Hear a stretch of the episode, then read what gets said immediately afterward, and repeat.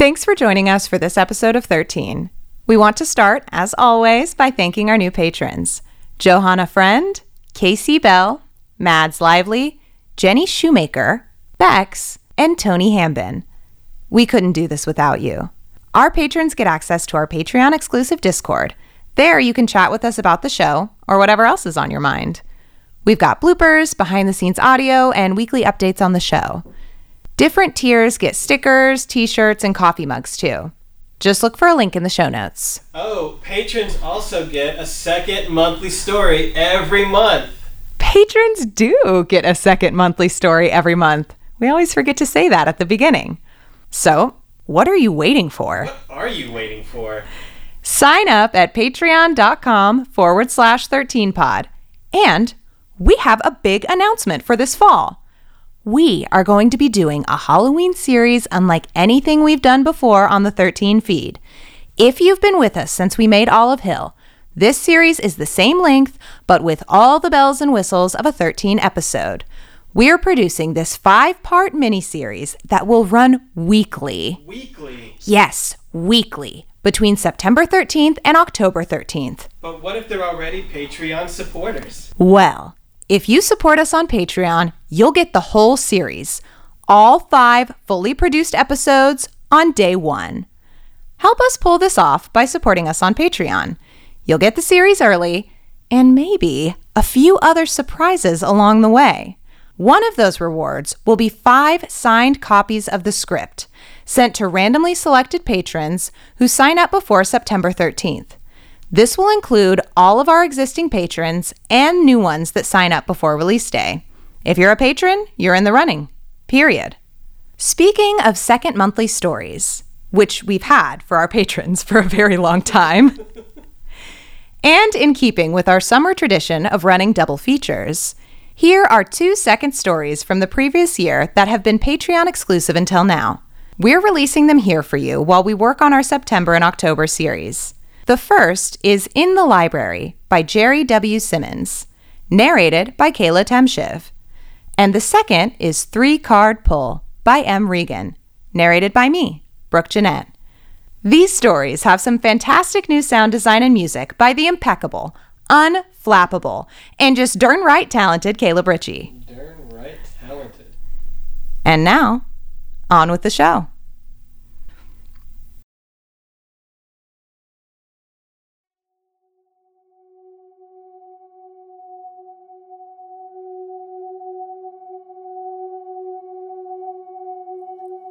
In the Library by Jerry Simmons, narrated by Kayla Temshiv. The library doors lock at exactly 2 a.m.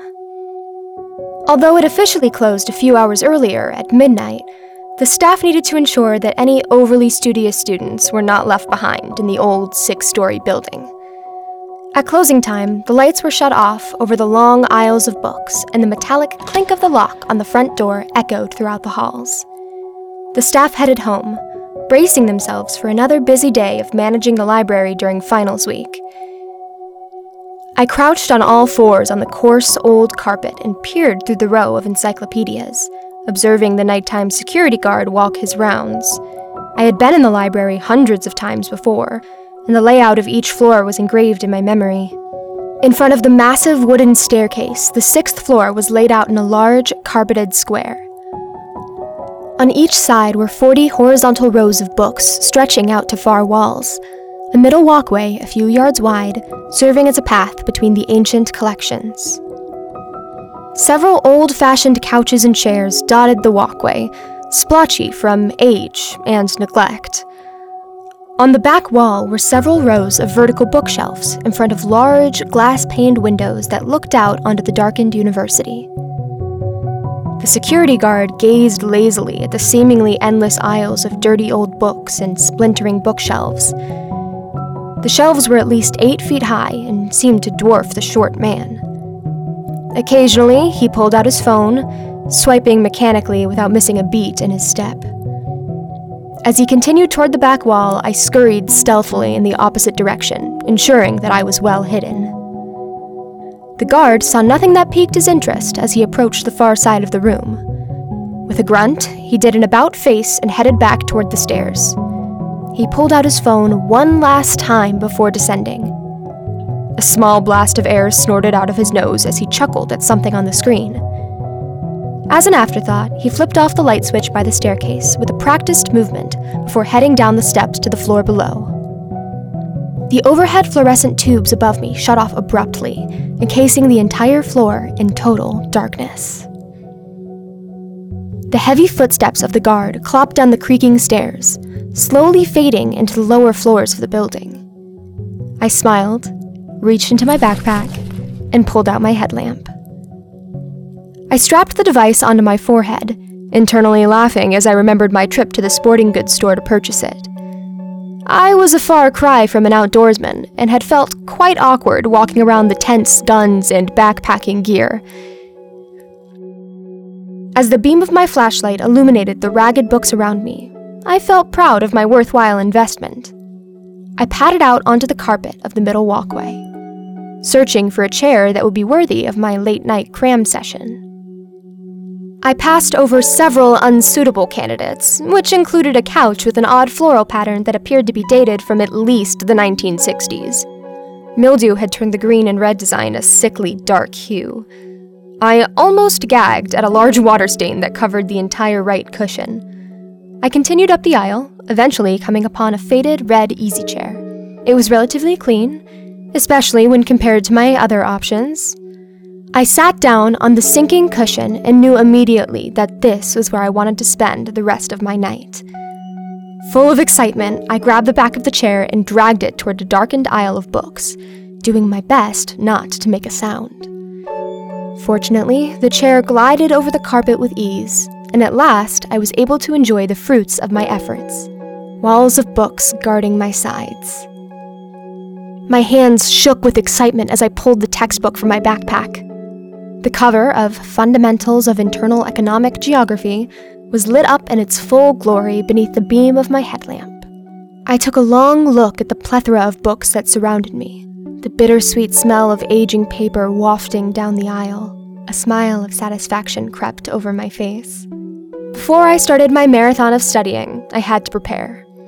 I reached into my backpack once again and fished out my performance enhancing medication the Adderall bottle clinked as I twisted off the childproof cap and shook out two of the orange and white pills onto my palm before popping them into my mouth. I had told myself that I would quit using them this semester, and I had kept that promise.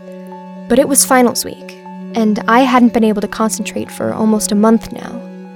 My asshole of a roommate was always playing video games at 3 in the morning and just being an annoyance in general. The library had become my only haven, since finals had begun, each floor was packed. Even the scarcely used fifth floor was filled with noisy students. That was why I'd hatched this scheme. I would stay locked in the library all night long until it opened the next morning. No one would disturb me. No annoying roommates or chatty Greek life students, just me and my books. All I needed to do was avoid the security guard who would be lounging downstairs playing on his phone the entire time. I felt a rush to my head as the Adderall coursed through my veins. I flipped open the economics textbook and began to vigorously scan the pages. Topics like inflation, supply, and demand all raced through my brain. My mind had never been clearer as the yellow highlighter glided gracefully over every single important idea and key term. Darkness and silence surrounded me in my solitude. The only audible noise was the rustling of textbook pages and my low breathing. My pupils expanded as the sentences in the book forced their way into my brain, effortlessly organizing into compact and understandable concepts. The drugs were certainly doing their job, but something felt off. My heart palpated quickly as breath came out of my nose in labored snorts. The words of the textbook became blurry, seeming to slide around in a jumble on the white pages. I blinked quickly, trying to shake the slush in my brain as sweat gathered in beads on my temples. It had been a while. The pills were too much. I reached into my bag and brushed my shaky hand against the Jack Daniels bottle hidden inside. I ripped off the top and took a swig. The harsh liquid burned my throat and caused me to sputter. Bracing myself, I took another long draw before replacing the cap and stowing away the bottle. Immediately, a feeling of bliss and mellowness overtook my body. The edge from the Adderall was still there, but now at a controllable level. I took a deep breath, relieved that I had avoided what could have easily been a dire situation. For a moment, I sat in silence, putting the pieces of my mind back together. With no time to waste, I picked up my highlighter and got back to studying. The next few hours were a blur. It was as if the book's information was being fed into my mind at warp speed. I popped a few more pills and occasionally took swigs from the bottle to keep the high at equilibrium. At a certain point, I couldn't deny the unmistakable urge to use the bathroom. The inevitability of the situation hadn't even crossed my mind during my careful planning process.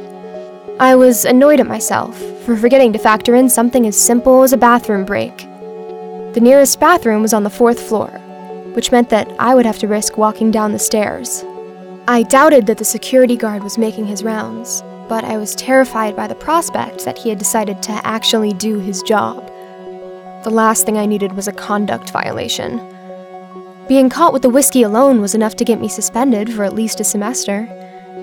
Frustrated, I set my book down and adjusted my headlamp. I pushed all negative thoughts from my mind and walked stealthily down the aisle of books, the headlamp my only beacon in the dark. I could see the vague outlines of the chairs and couches as I emerged in the middle walkway, but hardly enough to keep from tripping over them. A chair popped up right in front of me, and I had to keep from shouting out as I stubbed my toe in a hard corner. I stood a moment in the darkness, tongue in teeth, fighting to hold back the deluge of curse words struggling to force themselves out of my mouth. Then I heard rustling. It was undoubtedly the rustling of a book's pages. The sound came directly from the aisle of bookcases I had just exited. Confused, I peered into the darkness beyond my headlamp. I strained my ears to see if the sound would be repeated. There was nothing. Satisfied that I was completely alone, I began to creep down the wooden staircase, gingerly taking each step to keep the old wood from creaking. As I approached the bottom of the stairs, I was surprised to see there was a pale blue light emanating from somewhere in the darkness of the fifth floor. My immediate thoughts went to the security guard, but I quickly discounted those concerns. It would be odd for him to be up here with all the lights off. I adjusted the power on my headlamp to its lowest setting. The bright cone of light waned to a dim, ghostly circle that only stretched a few yards ahead of me. Cautiously, I stepped off the final step and walked onto the carpet of the fifth floor. The floor was arranged in a similar manner to the one above. The rows of splintering bookcases were identical, as well as the carpeted middle walkway. Further ahead, I could see the blue light. A curious sound accompanied the haze. Typing. The rhythmic clicking echoed into the darkness, finding its way through the aisles of old books and right into my ears. My focused mind latched onto every key stroke, and each one seemed to drill its way into my skull. It was maddening. Although I was terrified of being caught, I felt compelled to discover who else was with me in what I assumed would be an empty building. I shuffled down the middle walkway, the dim headlamp illuminating the seemingly endless aisles of bookshelves. As I approached the back wall, the source of the light revealed itself.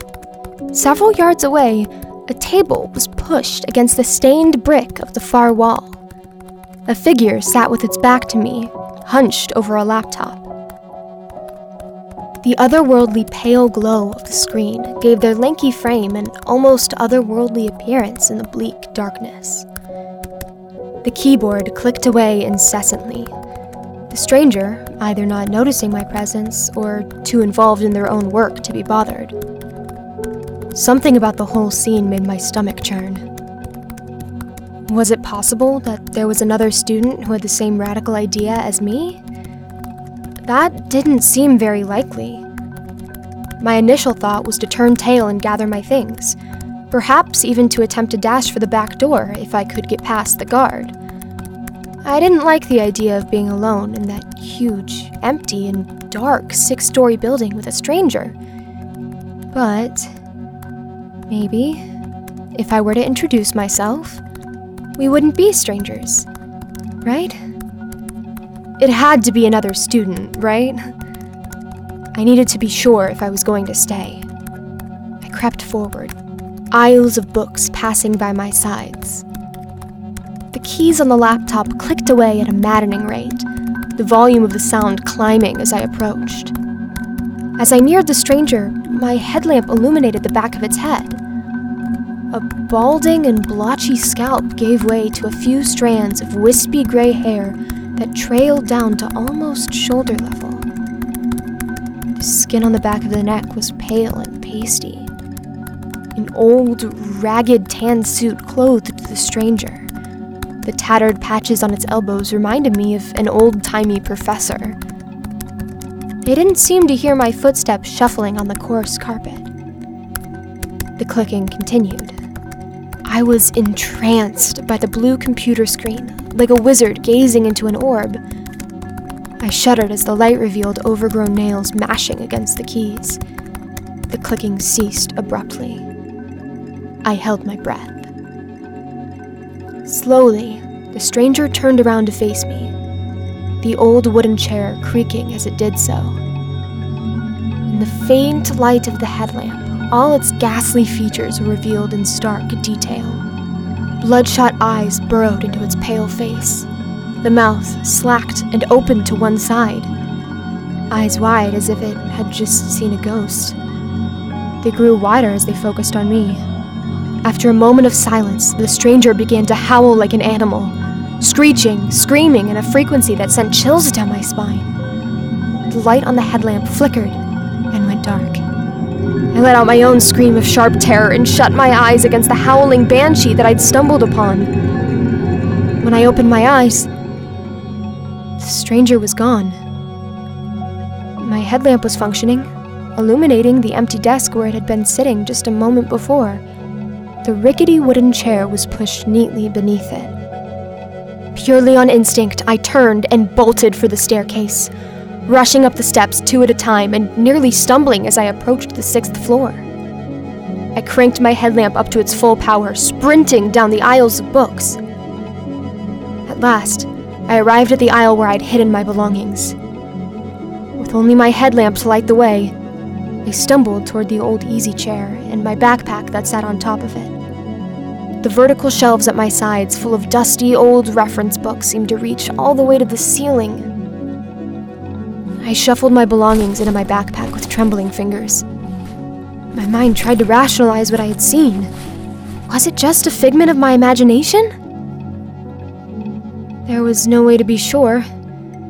The only thought that I felt certain of was that I had seen something sinister. And that something had struck terror into my soul. After a moment of hesitation, I swung the backpack over my shoulder and followed my headlamp down the tunnel of forgotten books. I looked diligently to my sides, briefly shining the light down each aisle of books, hoping not to catch the glint of pale skin and bloodshot eyes. I was halfway to the staircase when I saw it again. Its lanky form slouched forward, crooked neck bent towards the aisle of books across from it. Only my own shallow breathing and the shuffling sounds of the stranger's bare feet on the coarse carpet could be heard. My fear stuck in my throat. It carried on to its destination. Maybe it didn't see me. It kept lumbering forward. It didn't acknowledge my presence. But then, it stopped. It made a jerking motion in my direction. It was turning to face me. Bloodshot eyes peered straight into mine as the stranger's slack jaw turned upwards into a sinister grin. And then, it disappeared. I waited for a long time, Waited for my breath to calm. Waited for the adrenaline to run its course. I was going to make my escape. I stood up and readied myself to make a break for the exit. I turned the corner fast and ran as hard as I could. As soon as I crossed the threshold into the stairwell, I turned to go down, and there it was. Face to face, only inches away. Then I saw nothing. I awoke, dazed on the stair landing. Bright fluorescent lights overhead shined directly into my eyes. I lay on my back, palms upturned to the ceiling. Drearily, I observed my right hand as the fingers twitched involuntarily, curling and uncurling without any input from my brain. My heart palpitated heavily in my chest, and breathing was a chore. The thought of movement, of standing up and facing my surroundings, went through my head. Unfortunately, mobility didn't seem to be an option. My eyes adjusted to the dizzying light. To my surprise, the security guard stood over me. He held a cell phone to the side of his face, gesticulating anxiously and speaking rapidly. With a grunt, he put the phone away and shouted down at me. He got down on one knee and snapped his fingers inches from my nose. I blinked rapidly as the guard went in and out of focus. Beads of sweat dripped down the lines of his worried face. I closed my eyes for a moment, and I opened them to see a paramedic crouched over me. At some point, an oxygen mask had been placed on my mouth, and fresh air was forcing its way into my lungs. The paramedic held my hand in his own, two fingers against my wrist. He shook his head like a disappointed parent as the vital signs didn't match up with his expectations. Another paramedic walked up to the scene and patted his partner on the shoulder. With a smile, he revealed the empty Adderall container and a fully drunk whiskey bottle. Both snickered and shook their heads. How was that possible? I knew there was no way I had taken so much. These and a thousand other thoughts raced through my brain as they strapped me onto a stretcher. A thick blanket was thrown onto my miserable form. Someone jabbed IV tubes into my arm, but I didn't feel a thing. Everything was too numb from my apparent overdose. Weightlessness overtook me as both paramedics hefted the stretcher.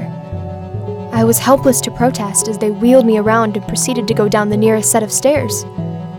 I took one final look at the top of the staircase, which led to the sixth floor. When I did, I could still see the stranger. We made eye contact. The slack mouth turned upward into that same sinister grin, lines on the pale and sunken flesh pronounced in the light. I began hyperventilating. The paramedics set me down. One of them reached into his gear bag and pulled out a syringe. They jabbed me with a sedative. My eyelids closed as I drifted into a restless sleep.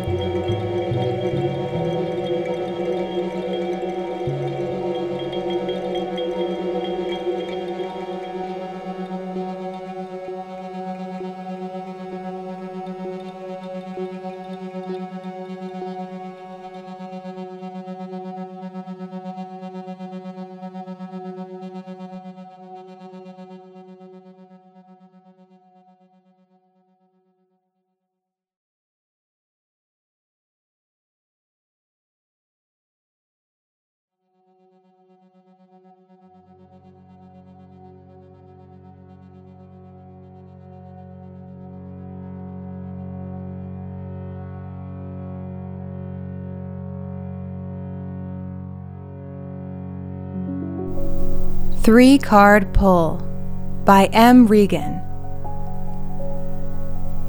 I don't believe in destiny. It's not a matter of belief. To be honest, I don't think people really believe in anything anymore. Belief is a liminal concept, too nebulously in between the solidity of knowing or not knowing. People want one or the other, this or that, one or zero. Things are simpler that way. Without having to acknowledge the incomprehensible void of possibilities lurking in the emptiness that separates numbers. without the unquantifiable hindrance of faith leaving mold gray smears across the city's white gold piping. Its network of obsidian cables. No one needs that sort of festering. Anything less definite than certain only serves to make things messy or overly complicated. And there are enough tangles in the timeline of a life without ambiguities making knots out of things. The red cord plugged into my ankle unfurls before me, inexorable and smooth, simple and straightforward. There is no belief involved in its guidance. Faith isn't required. Only obedience is. Only an understanding of inevitability. And the only thing that I need to do with my red cord is follow it, just as everyone else follows theirs. Well, almost everyone else. Presumably. Probably. I have to imagine that somewhere in the world, if not within the city's boundaries, there are people who fight against their tethers.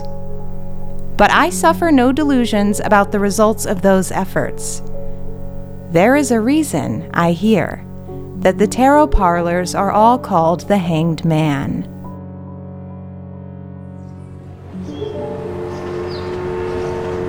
Twice a day, I pass my district's iteration of the Hanged Man. Once when walking to the office in the morning, and once when returning home in the evening. The edifice is bright, and it is loud, and it is always open. Always there, much as it always has been, much as it will always be, I assume. I don't frequent such establishments myself. They intrigue me, of course, because that is what they're designed to do. That is their purpose. Be they built by spider or man, webs are woven to ensnare. And the macabre, so history has proven, is just another type of thread that can be twisted around the mind. But for all my skittering thoughts about grotesque, beckoning limbs, my own cord has never indicated that I ought to venture inside that parlor. So I haven't. I don't. I walk down the covered streets. I take the brass gilded trains. I visit businesses, restaurants, various shops. I tread and retread the 1,842 steps between my apartment and my cubicle, networking with those people whose cords intersect with mine, and forging attachments to them directly proportional to the frequency of our interactions. It is the way that things work. It is the way that I work. It is the way that things work and the way that I work until one day it isn't.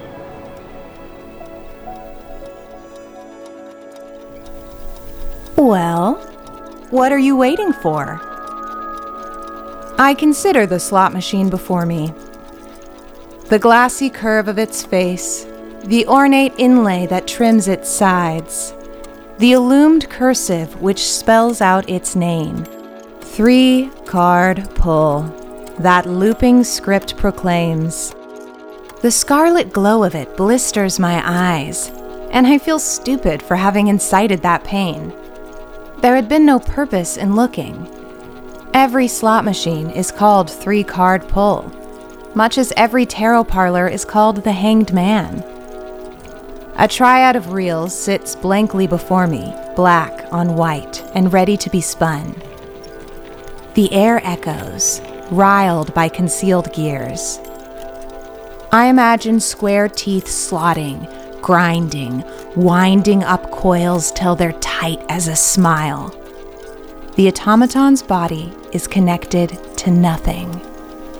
Nothing. It's entirely cordless. What might be hiding behind that facade? What might be living within this machine? Could I ask? Could I peek? I shouldn't. What if I accidentally broke something? how would I explain myself? The machine I was directed towards is in the middle of its row, and the three card pull on its right wears an out of order sign. Perhaps I could look inside that one instead. No, no, that's not what I'm here for. That's not what I'm meant to do right now. Right now, I'm meant to. I'm meant to. I mean, you don't have to pull it, but if you're going to, there's no time like the present. The machine is mocking me. I consider three card pull's lever.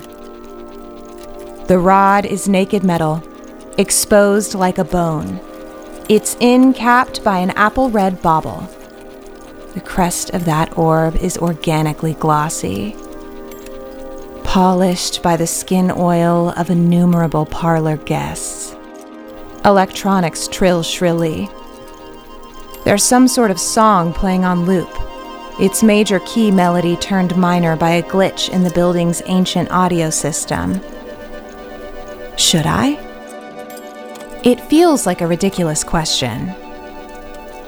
I am hardly the only one in this establishment.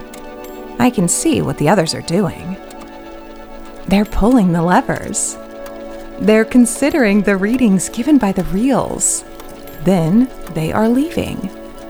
It's as simple and straightforward a task as anything I've ever been directed to do. But why was I directed here? Why now? Why today?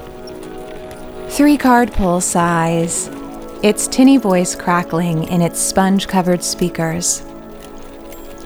As I said, you don't have to. But am I meant to? Are you meant to do anything? I blink. My fingers twitch reflexively. Well, yes. Of course. Obviously. That's the whole point of the red cord.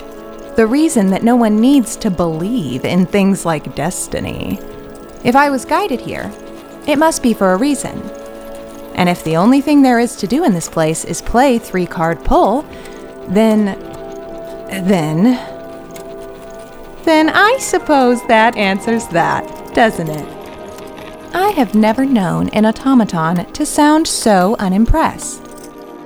Though, I suppose, I've also never really taken the time to talk to one. The ghost in the machine scoffs at me. Let's see what fate has in store for you and be done with it, shall we?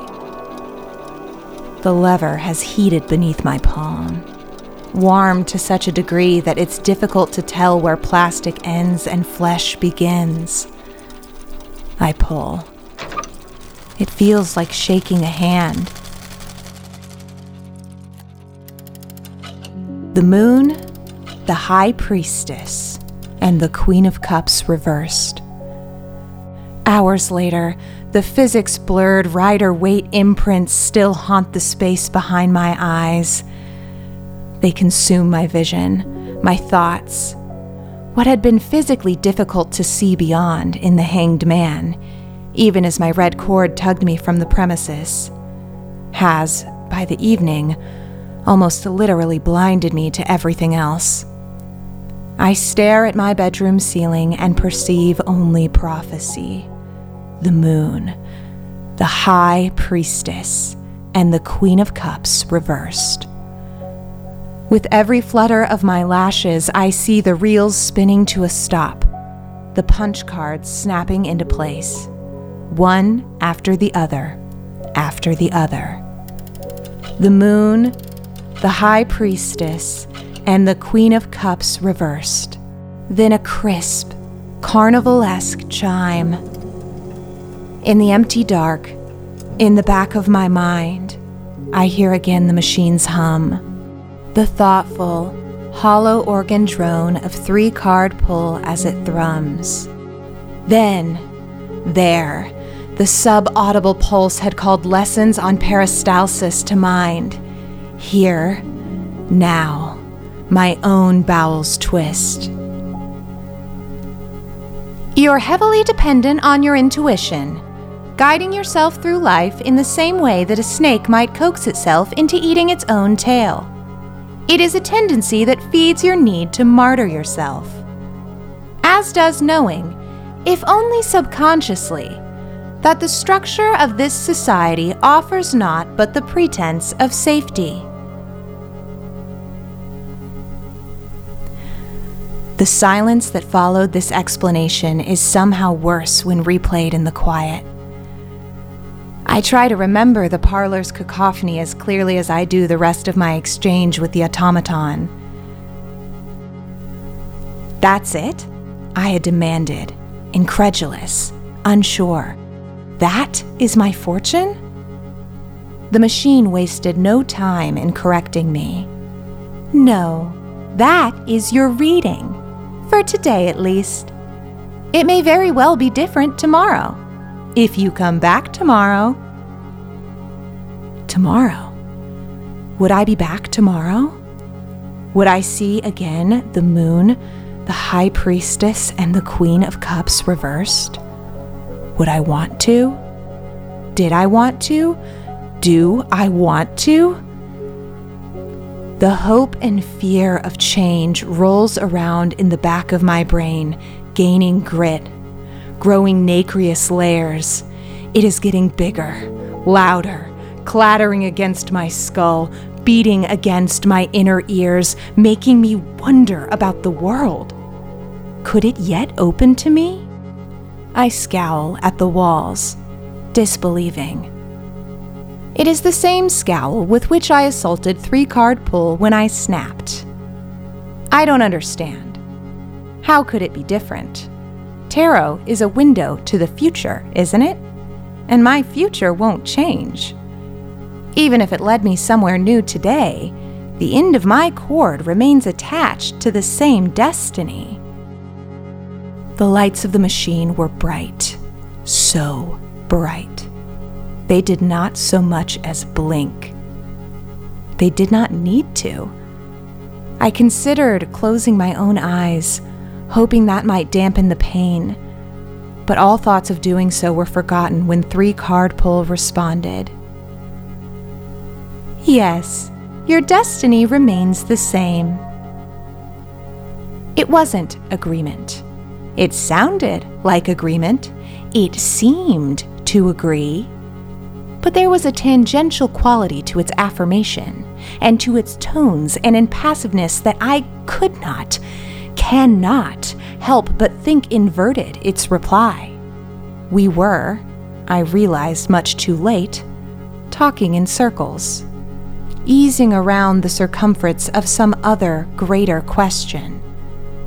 Alone in my bed, I reached down to grip the base of the cord fettered to my ankle holding to it as others might the end of a rope. It helps to keep me in this moment. It helps to keep me here. Moments pass. Nights end. Here becomes there. The moon, the high priestess, and the queen of cups reversed. I do not want them to be defined again. I interrupt when three card pull tries. What did you mean? What did you mean when you said yes? There's no need to explain my question. This is the same machine, and it was built with an impressive amount of memory. All such mechanisms are. Many people, too, these days. Even a few of my coworkers have had upgrades. Three card pull begins to reset its separate reels ticking successively through decks worth of surreal imagery. Click, click, click. Click, click, click.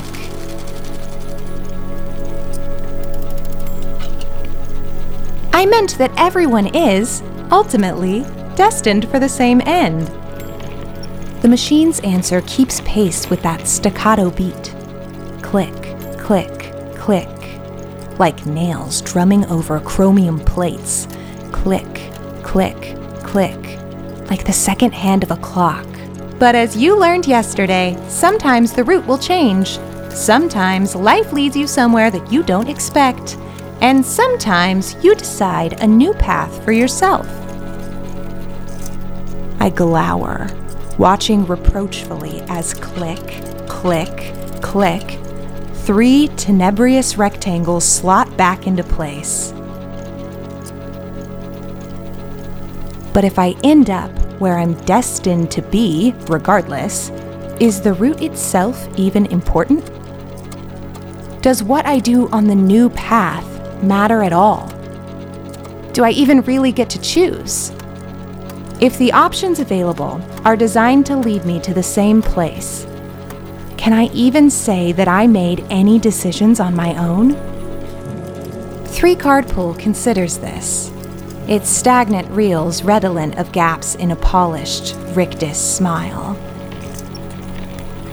Then, finally, the ghost in the machine replies Choosing to follow, choosing to obey, choosing to accept are all still acts of choice.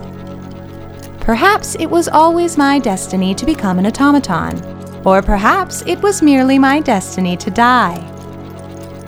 And the form that my death took was the decision I did not recognize I was making. Who's to say? Does it matter? Does anything? My red cord tenses, tugs, if gently. I need to go. I am meant to be elsewhere. If I stay any longer, I'll. If I don't leave soon, I'll be late for work. That does not feel as important as it once did.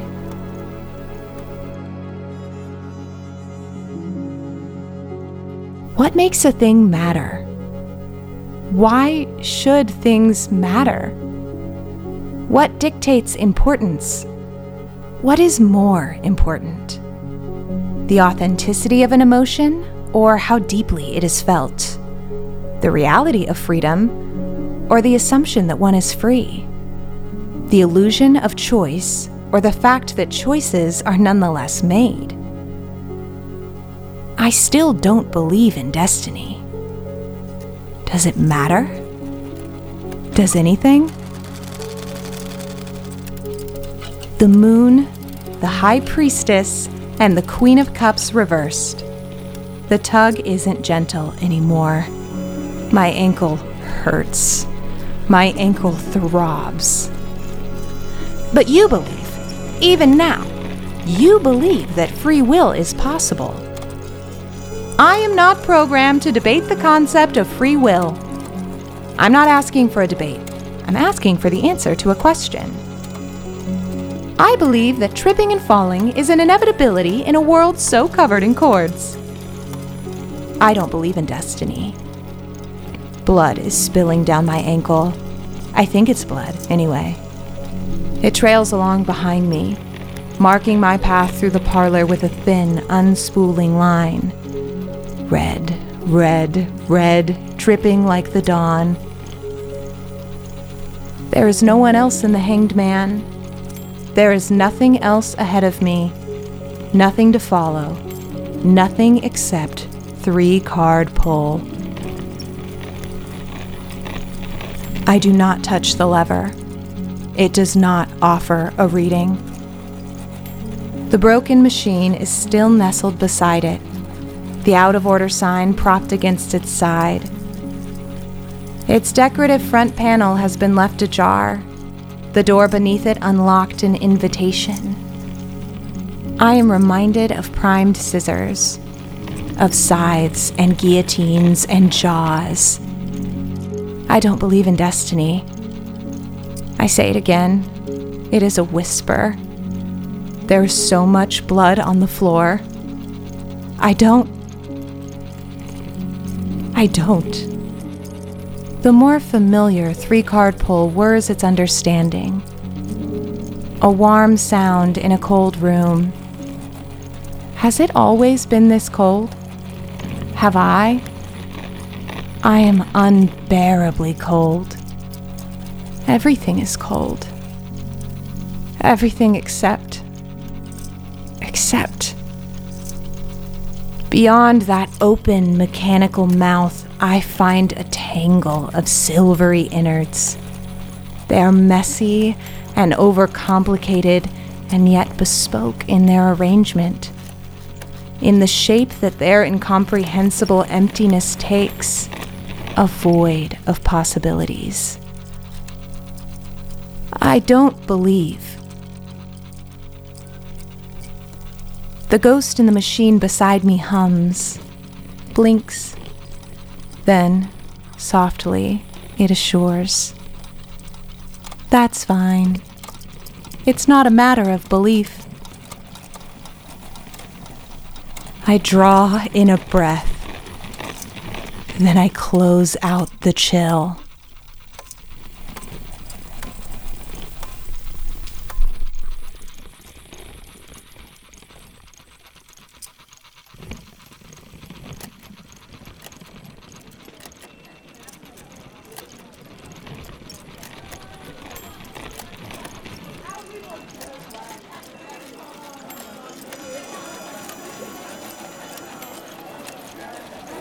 Thanks for joining us for this episode of 13. If you like what you heard, you know the drill. Stop what you're doing and leave a five star rating and review wherever you listen to podcasts. This month's double feature began with In the Library by Jerry W. Simmons, narrated by Kayla Temshiv. And the second story was Three Card Pull by M. Regan, narrated by me, Brooke Jennett, with assistance from Bridget Howard and Ian Epperson. Music, editing, and sound design by Caleb Ritchie. Our producer level patrons are Rick Linville, Tattooed Fox, Rhiannon, Sean Geary, Anthony Diaz, Paul Doyle, Delta Tango, Jackie K, Jack Chaddock, Temple Ruff, and Emily Carroll. Thank you so much for your support. Our Patreon partners get access to an exclusive Discord channel to chat with the creators and a second monthly reading merch, bloopers, behind the scenes content, and weekly updates on the show. We're on social media Facebook, Twitter, Instagram, and TikTok at some version of 13pod or Pod13. Just look for the logo. We'll have links in the show notes. If you'd like to submit a story to be performed on the show or to contact us about anything else, get in touch at info at 13podcasts.com. You can find that in the show notes too. Bridget Howard wants you to meet her in the library. Thanks for listening. See you next month.